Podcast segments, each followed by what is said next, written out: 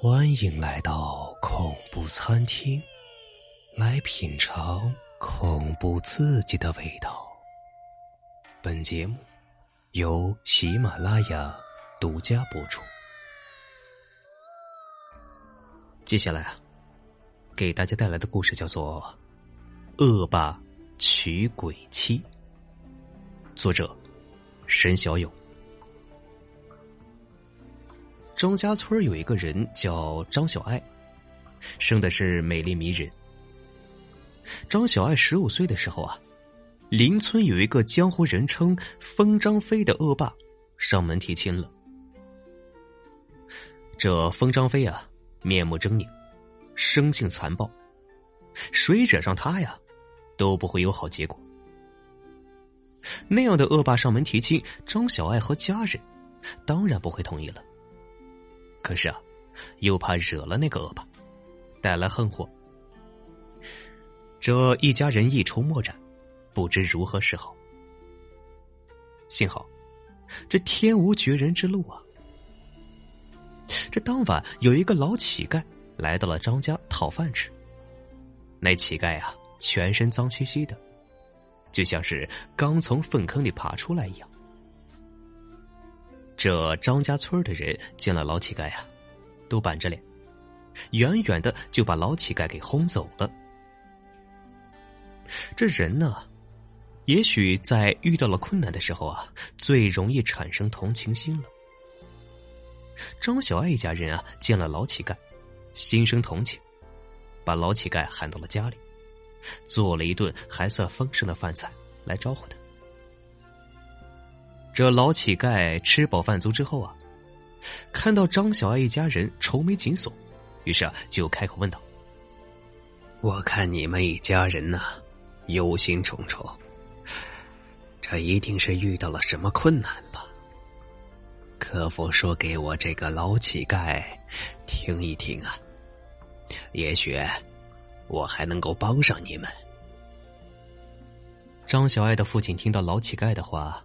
便摇了摇头，叹息道：“哎呀，你的好意，我们一家人心领了。唉，我们家遇到的困难呢，你这老乞丐一定帮不上。”这老乞丐听了，反而是哈哈笑道：“ 我虽然是一个老乞丐，却也是有些本事啊。”张小爱的父亲听老乞丐这么一说，沉默了片刻，开口说道：“呃，事情是这样，我这女儿生的是美丽迷人，远近可算是闻名了。可是这女孩子太美丽，哎呀，也容易招来麻烦呀。这前不久啊，这邻村一个叫风张飞的恶霸。”看上了我家女儿，非要娶她不可呀！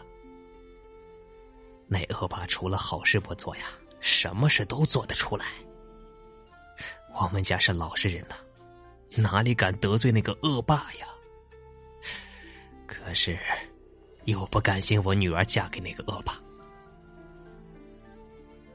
张小爱的母亲听到老伴这么一说呀，心生凄凉，一边哭泣一边说。那个恶霸杀人如麻，我家女儿要嫁过去，一定会被那恶霸给打死啊！老乞丐听了，哈哈一笑，猛地跳到了一条板凳上，一脸的兴奋表情。这张小爱的父母啊，也不生气，只是心平气和的说：“你这老乞丐，竟然如此兴奋，难道是在嘲笑我家的遭遇吗？”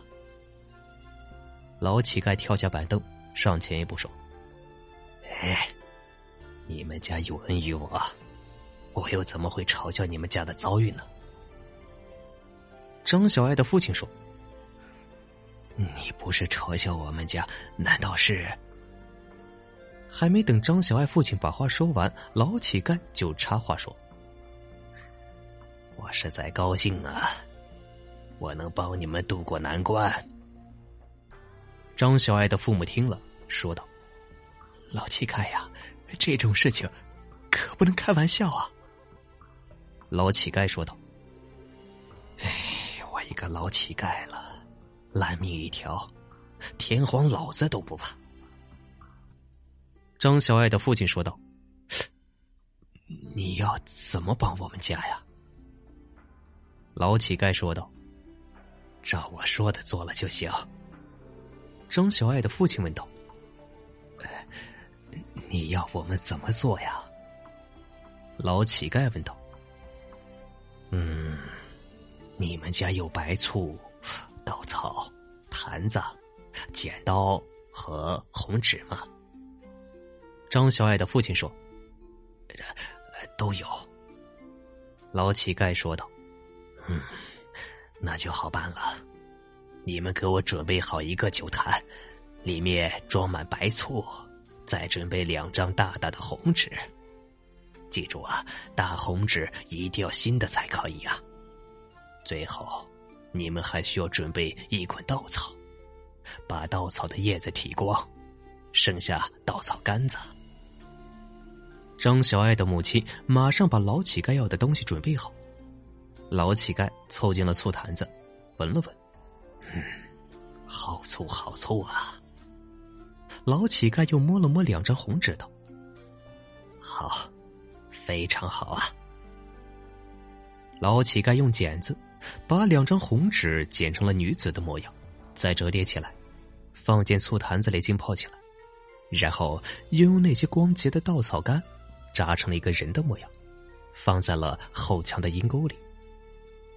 老乞丐对张小爱的父亲说：“明天是一个好日子，你呀，去叫那个封张飞前来娶亲。到的时候，我自有办法收拾那个恶霸。”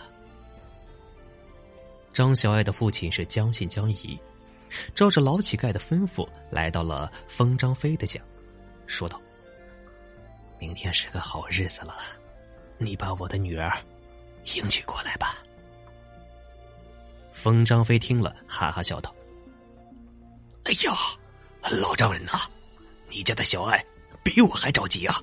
好好好，明日我就上你们家迎娶小爱过门。老丈人呐，等我娶了小爱呀，一定不会亏待你们呀。”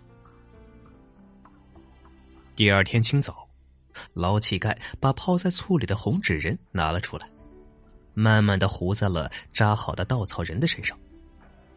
糊好之后，老乞丐对着稻草人的耳朵叽里咕噜说了好一阵子，最后抱着那个稻草纸人走进了张小爱的闺房，说道：“张小爱呀，你把浸泡纸人的白醋喝光了。”张小爱费了好大的劲儿，才把那醋给喝光了。约莫片刻，张小爱头一沉，昏昏沉沉的就睡了过去。封张飞的迎亲队伍吹吹打打，热热闹闹的来到了张家。那封张飞大声说道：“老丈人，赶紧把张小爱送上花轿吧。”话音刚落，只见老乞丐扶着一个身穿红装、顶着红盖头的新娘子慢慢走了出来。老乞丐对着张小爱说道：“花轿来了，你呀，赶快去吧。”张小爱上了花轿，被迎亲队伍抬到了恶霸家。封张飞家的大院里，宾朋好友吃的吃，喝的喝，好生喜庆热闹。封张飞送走了最后一个宾客，醉醉醺醺的来到了张小爱的房间。只见小爱规矩的坐在椅子上，说道：“嘿嘿，我的美人儿，让你久等了呀。”我来陪你了。说着，就去掀小爱的盖头。这盖头掀开了，一身红装的张小爱实在是美丽迷人。封张飞见到如此尤物，哪里还控制得住啊？两手一抬，就把张小爱抱在怀里。抱着张小爱的时候，封张飞心中一惊：“哎，怎么这么轻啊？”如一个婴儿重呢。张小爱两手一伸，搂住封张飞的脖子，柔声细语的说：“夫君喝醉了，我一个大活人，怎么会比一个婴儿还轻呢？”封张飞想了想，也许自己真的醉了，也没多想，就把张小爱抱在了床上，三下五除二，就把张小爱的衣服给扒了个精光。封张飞伸着手来回一摸，嘿嘿嘿，美人儿，就让我好好伺候伺候你吧。风张飞伸着手来回一摸。只觉得美人的肌肤比松树皮还要粗糙。哎，你这如此美丽，肌肤却为何这等粗糙啊？张小爱说道：“不是我的肌肤粗糙，是你的手粗糙。”冯张飞也不管那么多，立刻与小爱行了云雨之欢。立刻与小爱行了云雨之欢。之后呼呼睡去。第二天吃早饭的时候，风张飞醒了，扭头一看，只见自己怀中正抱着一个稻草纸人，当场就吓得腿脚发抖，大声喊道：“快来人呐！来人呐！”风张飞的家人跑进屋子一看，只见风张飞惊慌失措，指着床上的稻草人道：“妖怪！”妖怪呀！话音一落，只见床上的稻草纸人慢慢坐起来，穿好衣服下了床，朝风张飞走过来。一家人见状，吓得是四散逃离，哪里还顾得上风张飞呢？风张飞拼命往外逃，可是还没跑出屋子，就被稻草纸人抓过去，一口咬住了喉咙，用力撕扯。风张飞的喉咙被活活咬断，血像泉水一样喷出，溅到了稻草纸人的身上。稻草纸人立刻燃烧起来，把风张飞的家也点燃了。大火烧了整整一天一夜，稻草人和风张飞在大火中化为了灰烬。